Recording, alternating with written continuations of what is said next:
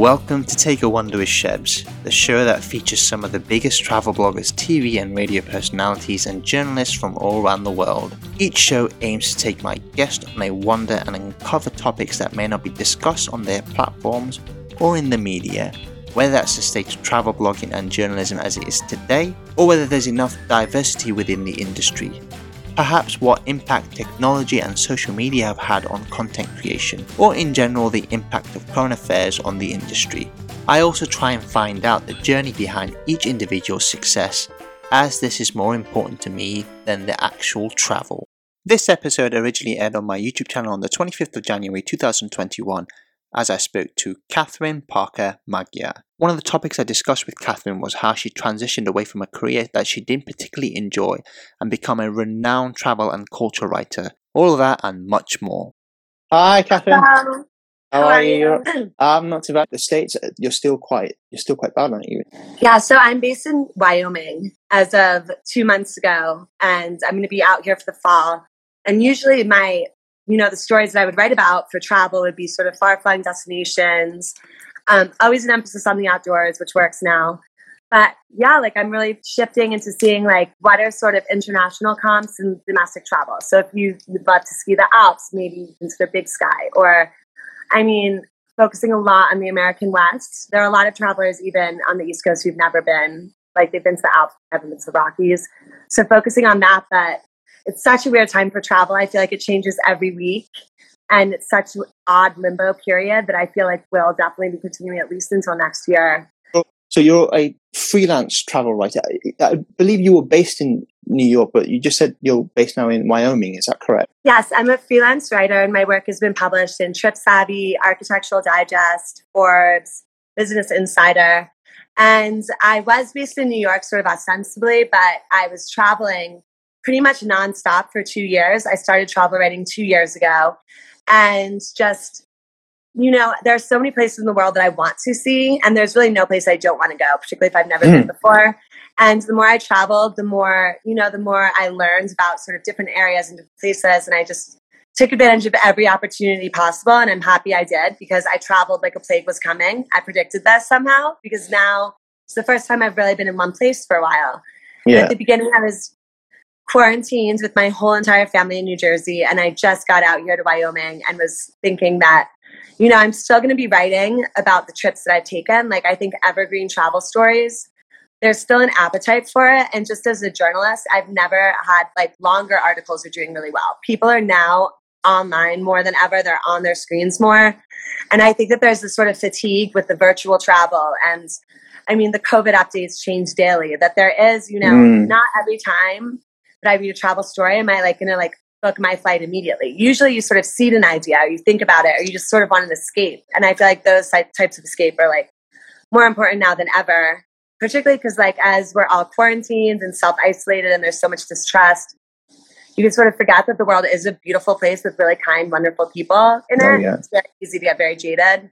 And I think like spotlighting the areas of the world or the parts of, and tourism obviously is problematic too, like every industry, but there are certain areas of tourism and all across the world that are really helping local communities, preserving local culture, and also are very um, environmentally sustainable. So focusing on those as well, still, even though we're sort of landlocked. Yeah, it's interesting. You said you, you couple, only a couple of years ago you started properly mm-hmm. getting into. So what did you do before before you uh, started travel writing? I was the world's worst advertising junior executive ever. I was working in advertising for a while. I didn't really like it. But the idea of becoming a writer, even though my family, my parents were writers and my and my brother, it just seemed very intimidating. Particularly yeah, because yeah. I graduated the sort of the end of print like magazine journalism as it was. And then during those 10 years I was working in advertising, obviously like digital journalism exploded and I went to yeah. graduate school at the new school in New York, which was wonderful because suddenly I was surrounded by people who are like, I'm a philosopher of Greek antiquity. It's like, all right, if you're a philosopher of Greek antiquity, I can be a writer. So I started out writing.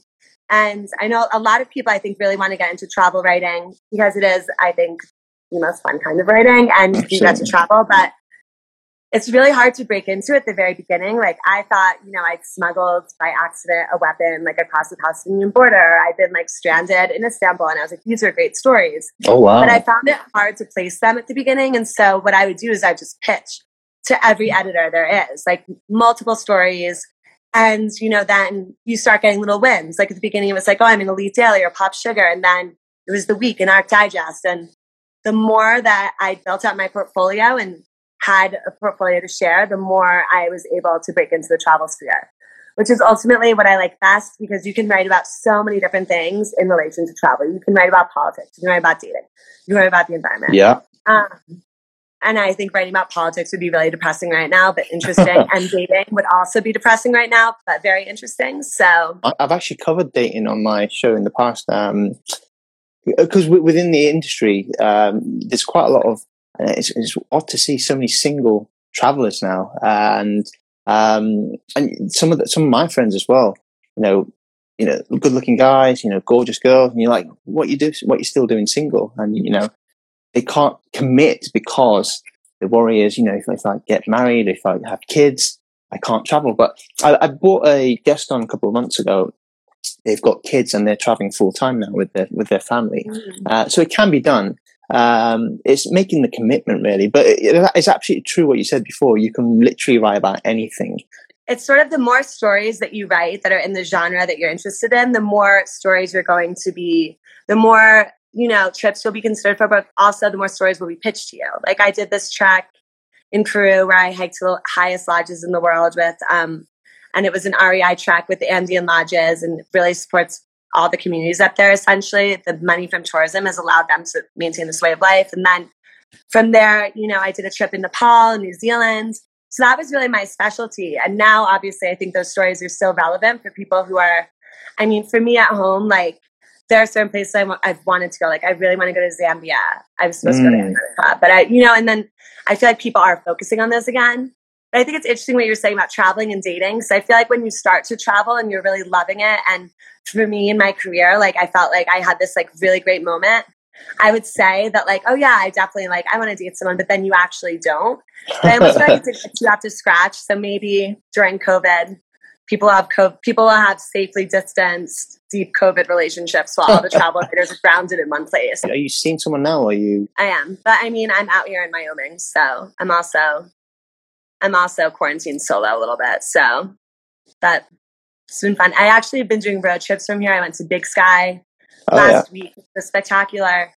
And, you know, drove through Yellowstone on the way there. And it was just like very safe, very distanced, and like yeah. stuff like that that you can do. I also think that trips are going to become longer because more and more people are working remotely sort of yeah, for an extended period of time. And it's now easier to sort of plan a two week trip and say you have to work for a certain period or certain days and sort of plan around that and also now that the emotional cost of, cost of traveling is higher, you know, people are a little bit more worried about it than before. I do believe that people are going to want to make it worth it if they're going to feel like they're endangering themselves in any way. I just want to go back to what you said before. Um, you said you became a writer uh, a couple of years ago. I spoke to someone last week. Um, she's been a journalist for, I don't know, 30 years, I think she said. Um, she's written publications for Forbes, CNN. Um, and she said she had no qualifications whatsoever in journalism or anything. She was never a writer, never a photographer, none of these things.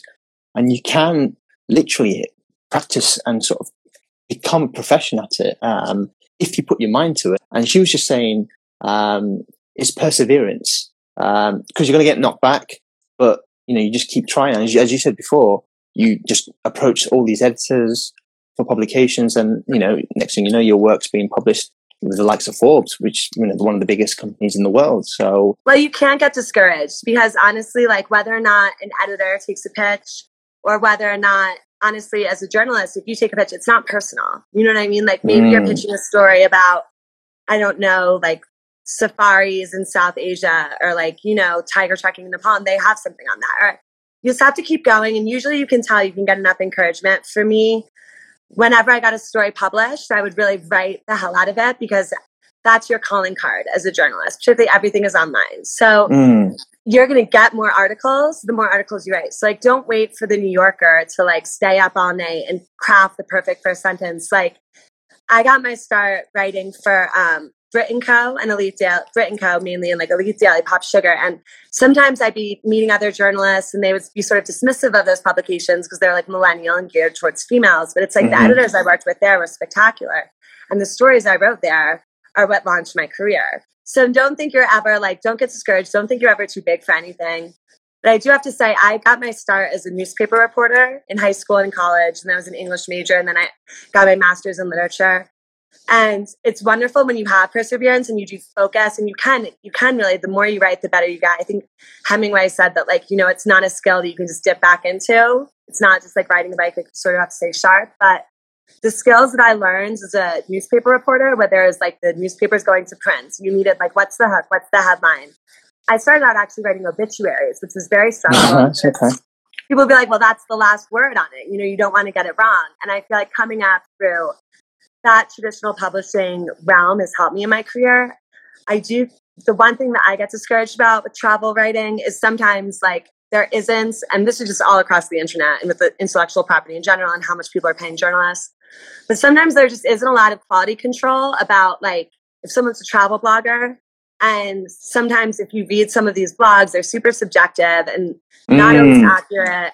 And so it's wonderful that just anyone can start writing. But I do think that there is sort of a civic responsibility to try to, I don't know, I try to bring as much, I try to bring all of the um, structural detail t- things that I learned from newspaper reporting, the factual yeah and combine it with the excitement and narrative that is why a lot of travel blogs are so popular. So taking that sort of narrative experience, which just making it a little bit more accountable and like contextual to other places. You just mentioned about how um, some blogs can be subjective. So it's within ourselves. We've got to be very careful in what we write because people will look at that and go, you know, oh, that this is what it's like, but it could be completely wrong. You know, have they got it factually right? You know, it's just their opinion.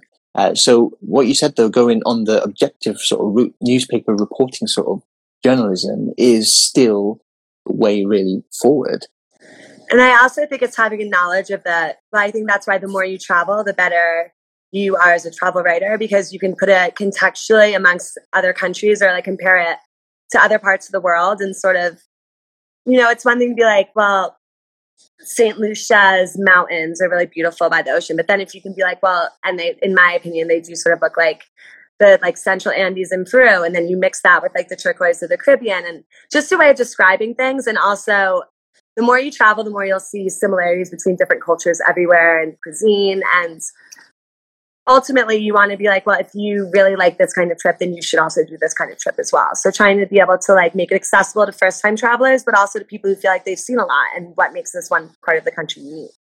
For trip savvy i cover the caribbean and that's like been a real focus of mine to go to. I've been to like 15 of the islands island nations. I want to get there's 32 but like being able to i'm pretty well traveled in the area and that's like have, has been a focus. Being able to like identify like what are the distinct differences between like a barbados and a jamaica and uh, curacao. Because sometimes you have sometimes journalists will just like well this happens a lot with the caribbean which i think is like very dismissive and like has like a racist undertone here it's just like oh it's just the beach. But there's so much more to it than the beach. You know people are just on cruise ships and then they'll go off and every cruise port looks the same.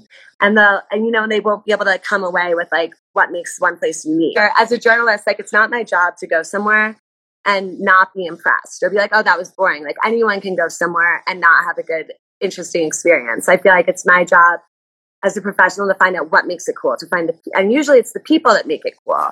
And like i'm not saying you know hopefully you meet the right person on the street but there are certain hotels there are certain tour groups and oftentimes, you know, it's important to focus on things that are locally owned because they usually have the inside scoop and just highlighting these different places around the world because I think sustainability uh, environmentally is important, but I also think that sustainable travel is also a means of preserving local culture and giving back to the local population. So it's not that, you know, the only people getting rich are the owners who live in Europe. So I think mm. that that's something that's a huge focus, was a huge focus before COVID. And I think hopefully after COVID will continue to be as well.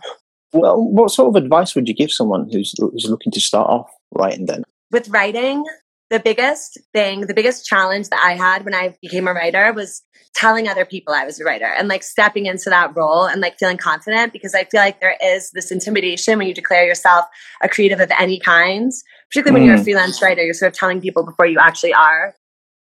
So you're your own biggest publicist. And if you won't share your own stories and like, and market your work, then how can you expect anyone else to? But the very first step I would say is to pitch your local newspapers, pitch anywhere and everywhere. There's some, there's like where to pitch.com. There are, I think there's, they're writing websites, but what I would do is like Twitter is a great resource if you want to look up an editor. Yeah. So say you have a great idea and you know, you could like, I had one of my earliest stories picked up by the week, which I was really excited about before I had other places. So I'm not saying don't aim super high at the beginning, but just aim everywhere and just start building up. I really think with local newspapers is huge because they are often looking for writers and you are also the expert of that one place. And for travel, if you want to write about travel, a lot of, I mean, there are two, like, I like sort of modes of thought here. One is that locals write the best travel stories because they're local and they know everything. Mm. They know all of but I also think that you know my guide to New York City would not be the same as someone who doesn't who, who doesn't live in or didn't live in New York City. So I feel like you could be you could take advantage of the former, particularly in America right now, where everyone's looking for hidden gems. If you want to be a travel writer, identify like the one cool museum or the one cool thing about your region, your state, anywhere you've been, and pitch that story. But don't feel that like you like any writing is good. Any any writing will lead you into travel writing. And I've had a lot of opportunities because I do cover a broad swath of topics. So if it's like I went I went mm. to the mm. Amazon forest with like all of our guides were um, natives to the, to the Amazon, so cool, Amazon Nature Tours, and was so focused on sustainability. But I also got that um, I also got that story lead because I'd written other places actually like actually about um, Jordan and so, I'm going so off the rails here. But if you write about culture in general and you're looking into like, yeah, and you're going to travel, all of your past work is going to help build you to where you want to go. I've just recently done my own website. You know, I, I, have told you that I got the role on, on radio purely because of what I've been doing online. Um, your own websites, your own domain, everything is really, really crucial as well. I think that's how you sort of, it, it's a, part a way of getting noticed. And obviously, as you just said there, pitch to your own local newspapers, local magazines. Um, and as you said, if, you, if you've got your own website and you can write your stuff on there, they'll ask for, have you got any, any, any material that we can read? And you say, yep, read my, you know, go on my website yeah. and I've got lists of, you know, I've got stories of this, this, this. And then next thing you know, oh, actually, we quite like the way you've written this and stuff. So, um, opportunities are always out there. You just have to I guess believe in yourself and um, always always commit hundred percent into it as well. A lot of people will.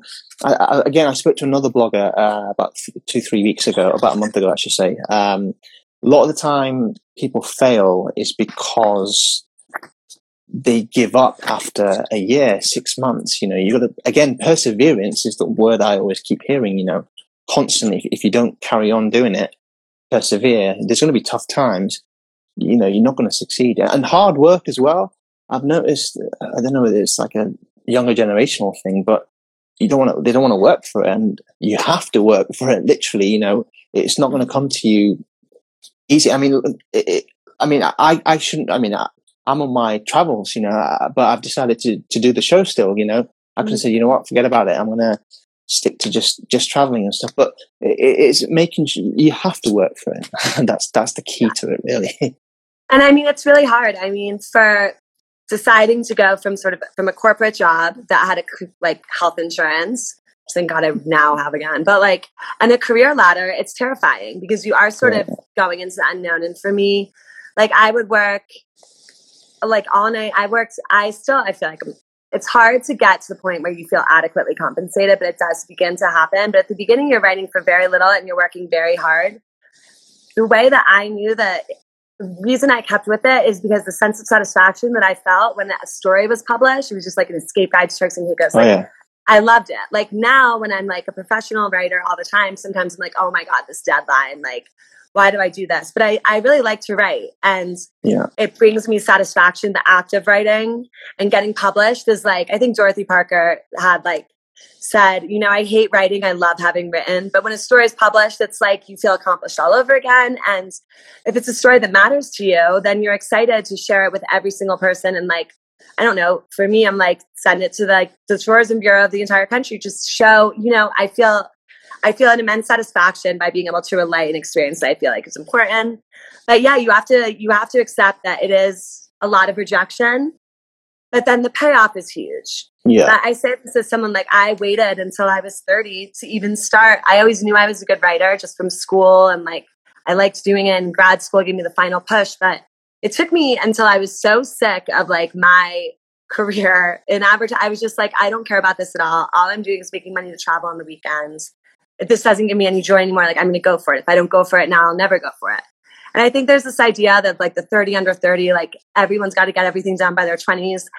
But I find that your 20s are oftentimes like a lot of experimentation. Like the travels I did in my 20s certainly helped my career, but it wasn't until mm. my 30s that I really started doing exactly what I wanted to be doing.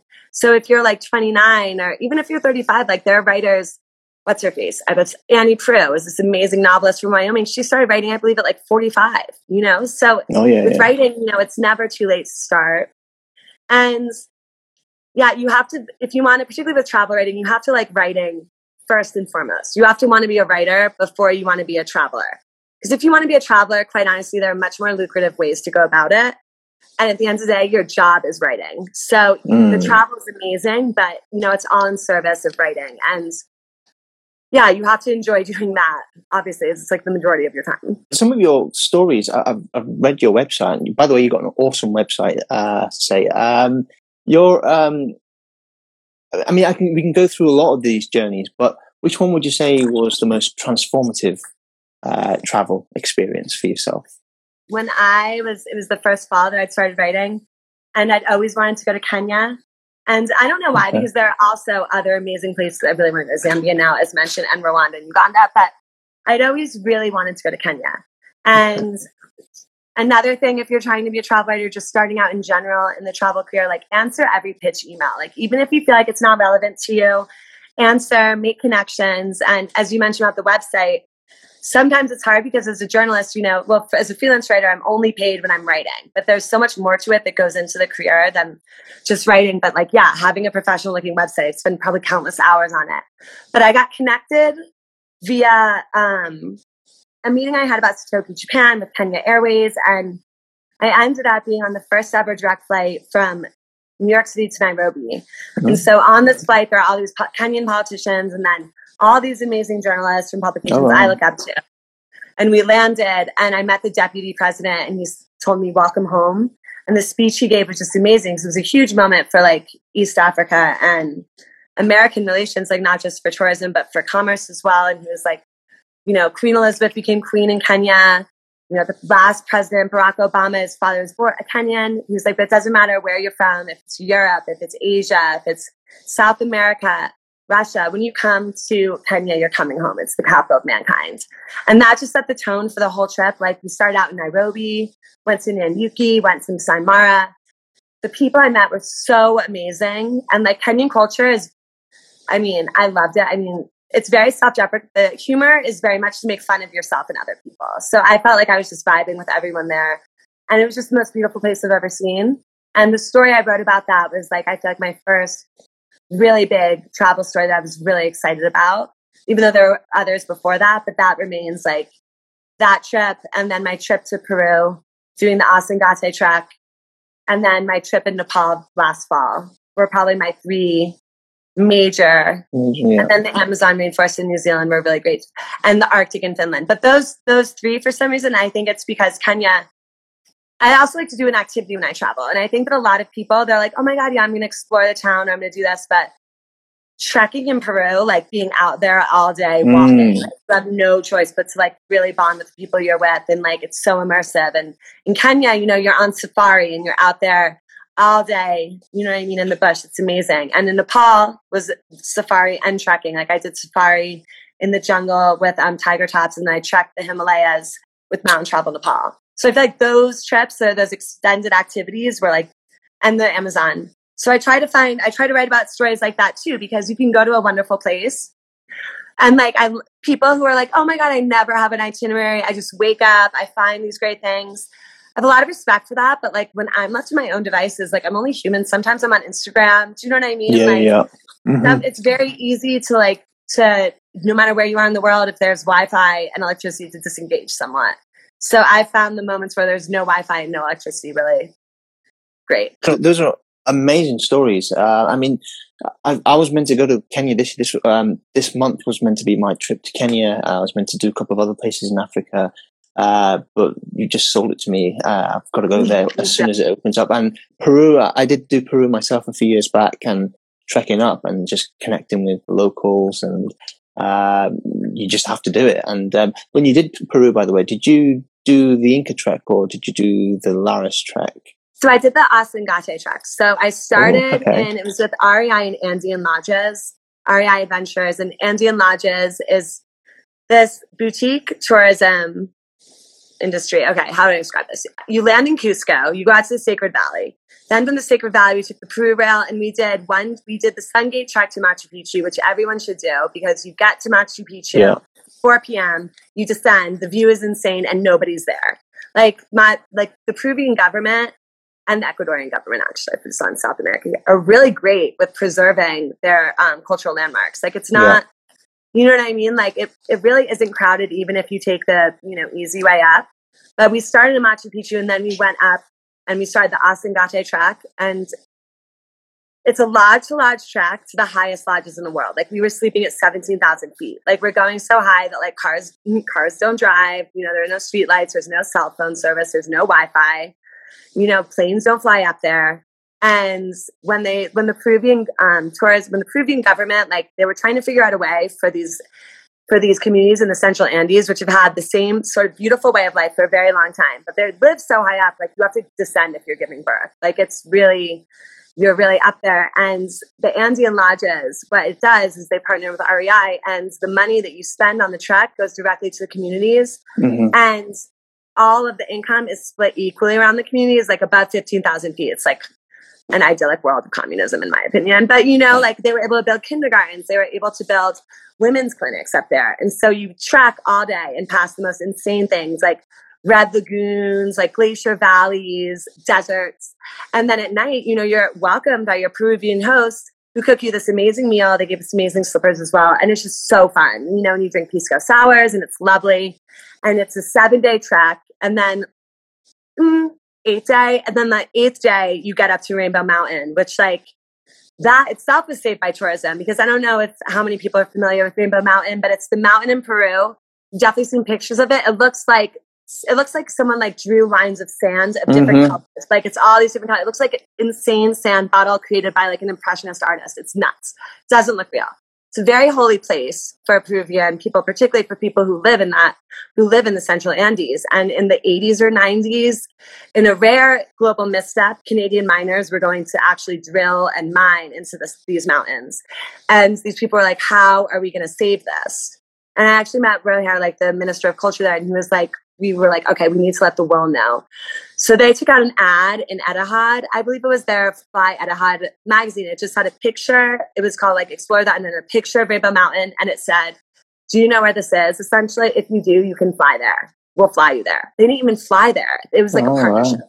and it went viral, and it got all this attention so that the miners like retracted their um, contract and they were able to save it.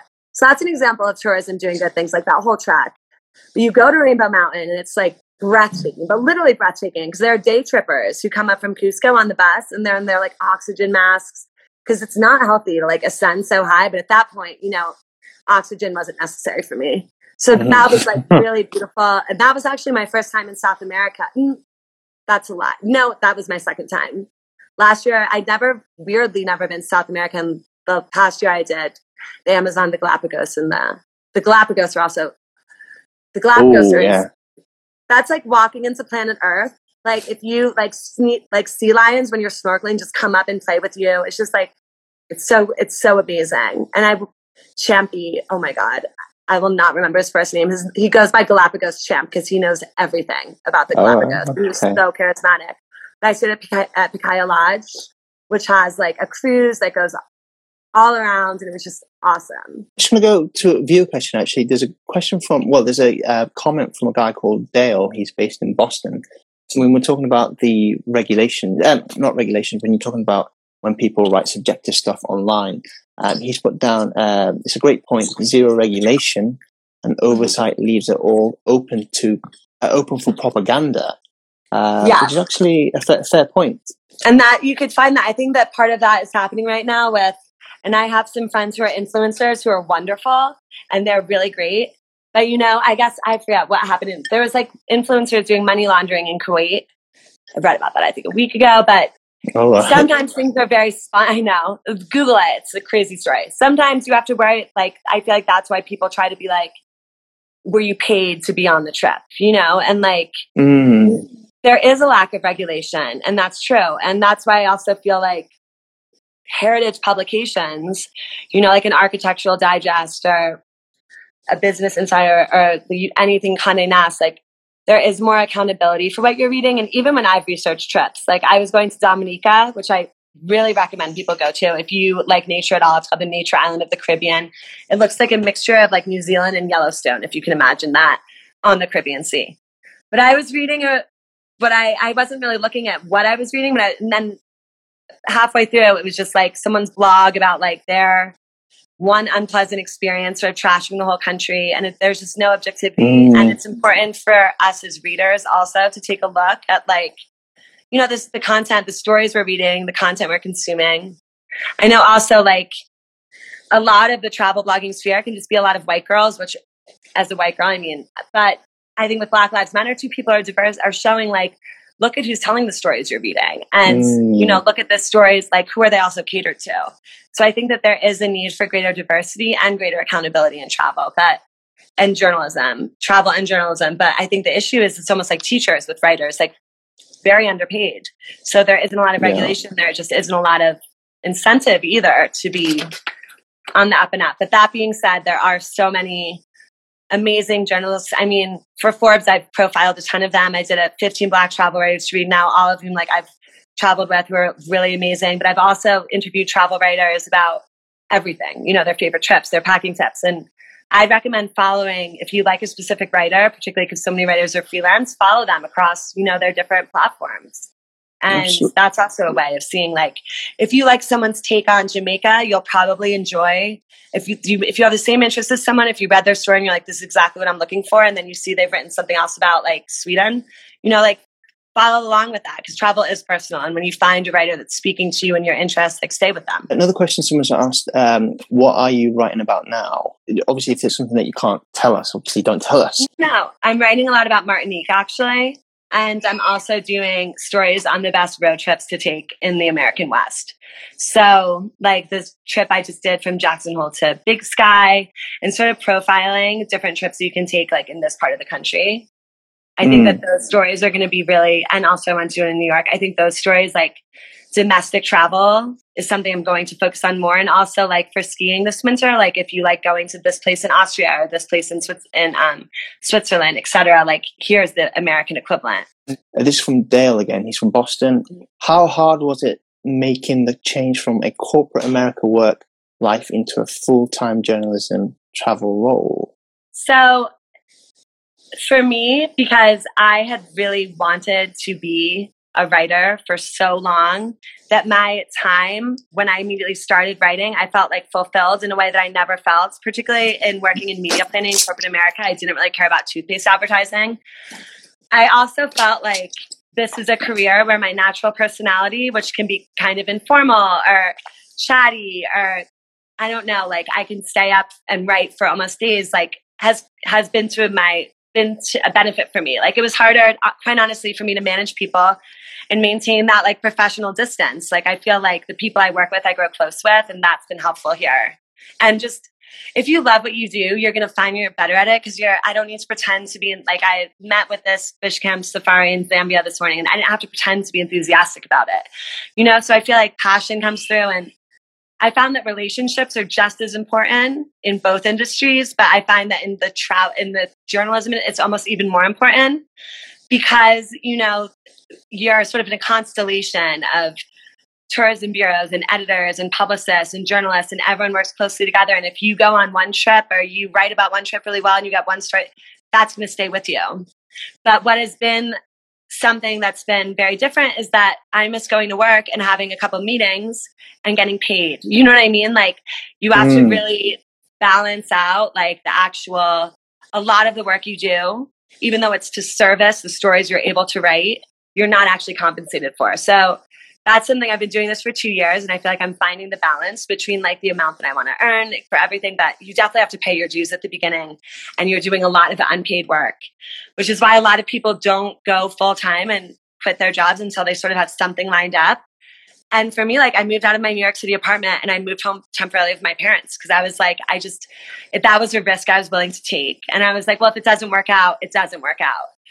But I, I was talking to this guy, I forget his name, years ago on the Upper West Side, very successful freelance journalist, and like obviously made good amount of money. And uh, he was like, if it, he's like, the more you're getting hired, the more you know it's working. Do you know what I mean? And I was like, well, what about these people who say they're artists, but they're trapped in a corporate job? And he's like, if you're really like, if it's something you really passionately feel like you want to do, you're going to do it and you're going to find a way to do it. So for people who want to be writers and want to break out on their own, almost now I don't know. Now we're all, you know, working from home, but don't be, for me, I would beat myself up for not having been like a published travel writer by 22, 25. You know what I mean? Even 30. Mm. I didn't, mm. if you had told me five years ago I would be a travel writer talking to you right now, I, I wouldn't, I would have said no. So it's really just a matter of sort of having confidence in yourself. But for me, it was just like, I was so sick of what I was doing that I was ready to push it. And maybe if I'd been better at my, if I cared more, then, you know, I would prefer the life I have now, but I see why it can be intimidating to make the jump. I frankly am always shocked that I was able to do it because I was so worried about it. But the skills you learn in corporate America will help, like the professional website. Respond to, don't be, and here's another thing some journalists, some people think that, like, particularly in travel, that like the way to like demonstrate their own worth as a journalist and as a travel professional is to sort of almost be like dismissive and condescending about things. Like, oh, like I've mm. been in Argentina five times. This other place was better, or I'm above this type of like pitch or trip or what. Don't be above anything or anyone, and you're not. And if you believe that, then you're probably not a good traveler because I feel like what travel travel is a great equalizer. But so just be as enthusiastic to the person who's emailing you about the Jersey Shore. I'm from New Jersey, so I do love New Jersey. As the person who's emailing you about an Arctic, about a trip to the Arctic, you know, because that person, it's very, the industry moves around a lot. And that person who's representing New Jersey could suddenly next week be representing like Bolivia or something. So be friendly and be kind, and that works. I've got another question. Um, apologies if I'm pronouncing this wrong. It's from Isha Nishritha, I think it's. Yeah. Right. Okay. Um, she's written here, "Hey guys, I've got a question. I'm curious about how do you think traveling will change post COVID?" I do think that there's going to hopefully be an emphasis on more culturally responsible and environmentally sustainable travel. Because I do think one side effect of people being stuck at home is everyone's had to pause and slow down a bit. And obviously, everyone's writing about, like, oh, you know, there are suddenly birds in New York City on my windowsill. But I do think that there's more of a general heightened awareness by the public. Hopefully, also like culturally as well. I mean, with the protests that have happened with like Black Lives Matter and everything, I think that people are being trying to be a little bit more responsible about, as we mentioned, the voices they consume, but also what is being locally, what's locally owned, what's not. I it's been a trend for quite some time that people are not interested and like it used to be I want to stay at this Hilton it was like a Starbucks latte I could be in the four seasons in Hawaii Singapore Wyoming it all feels the same but a trend in travel is that people want to feel like they're in a unique that they are in a mm. place that reflects where they're staying. And I think that goes hands in hands with locally owned. So hopefully that will be an emphasis too. For me, and this is my speculation, what I have seen and like just from my own personal experience, I'm I'm quite well traveled, but I'm haunted by the trips that I didn't take that I could have taken that now I'm like, God, when will that ever happen again? If you always wanted to go hiking in the Himalayas, like you're not going to wait another three years after it's available. You're probably going to try to go as soon as possible because who knows what's going to happen next. And I think that there are going to be immense travel deals. Like I think when we can travel again, the tourism industry is hurting just as much as every other industry, at least like in the US, badly. and people need people need travel for the economy first. So I think that you're going to be able to find you're going to be able to find amazing deals. And hopefully, one thing I hope will stay the same is the flight cancellation or refund policies by airlines.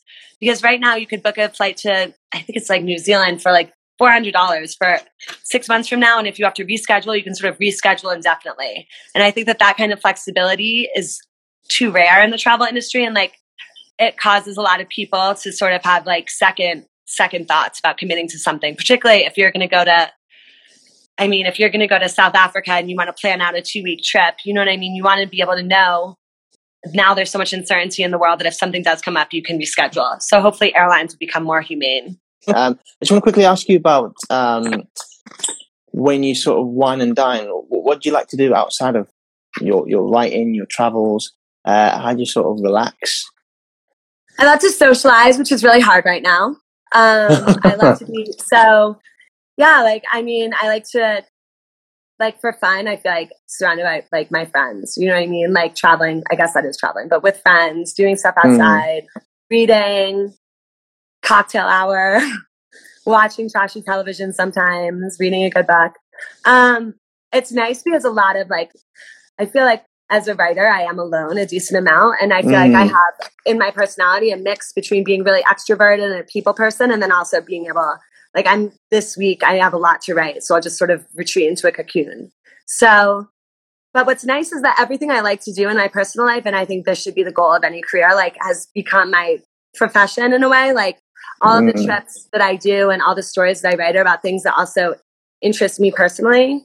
And yeah. I do feel like, you know, the luxury adventure market is huge, but also like the friends travel market, because you'll always see stories about couples retreats or family vacations but, you know, data shows that the people spending the most money on travel are 20 and 30 something women with disposable income, and they're going with friends. And I've traveled with um, boyfriends and family, but I've also traveled with friends, and those trips are the ones that I tend to consult more online or like figure because I'm the one who's planning it. So speaking to that audience too, like whether you're a consummate traveler who's been everywhere, sent, seen, like seen everything, and they're like, okay, I want to go to the Ausangate Trek, or if you're someone who can travel once a year but it's like you really like have to decide like which ones to go to where you want to go and what you want to do like speaking serving that audience too which is why i think roundups help like i did a 10 bucket list trips for 2020 which i was one of my favorite stories because like all of those trips are just like literally mind-blowing. What you said there about your personal life becomes your sort of work life because you enjoy it so much. I think that's that keeps things the, the fire burning doesn't it really? Um, you know you, are you're, you're doing something that you love doing and um, you know socializing with friends you socialize when you go away you know all the sort of stuff it sort of all marries in together doesn't it really that's what i think, think. yeah um, i think um, travel writing is something you, it's helpful to be a people person because not everyone yeah. is and obviously you can write an amazing story without making a friendship with a local but for me what i found is that like the people are always the place and had I not, you know, and it's easy to like people act like, and it is big, it is a dream job, but it is mm. work too. And like, I remember I was in Barbados and it was like the 13th island and maybe like three weeks and I was dead tired. And then, you know, I was talking to my, um, to my, to my guide, Derek Morgan, who's amazing, who everyone should, everyone should find out in Barbados. But we were chatting and then part of me was like wanting to disengage. And then it's like, no, you have to say yes, like go to the fish fry go to the second location, go to the third location. And maybe that can be a little bit dangerous to say yes to everything. I've been very lucky. Um, but yeah, like the more to quote Bill Murray, like I try to be available for life to happen to me. Thank you for coming on and uh, telling us your story. Uh, fascinating. I could literally talk to you forever because we just have so much to talk about, but uh, I have to call it a day there. But uh, I really appreciate you coming on. Um, hopefully, you'll continue your success. Thank you. And thank you guys for all of your insightful questions. It's nice to see some friends from around the world too. Thank you for coming on again. And uh, we'll speak very soon. Perfect. Bye, guys. Take care. You can follow my guests on all of their social media platforms. The details are in the description. That's it for Take a Wonder with Shebs. Don't forget to follow me on all of my social media platforms. Until next time, bye for now.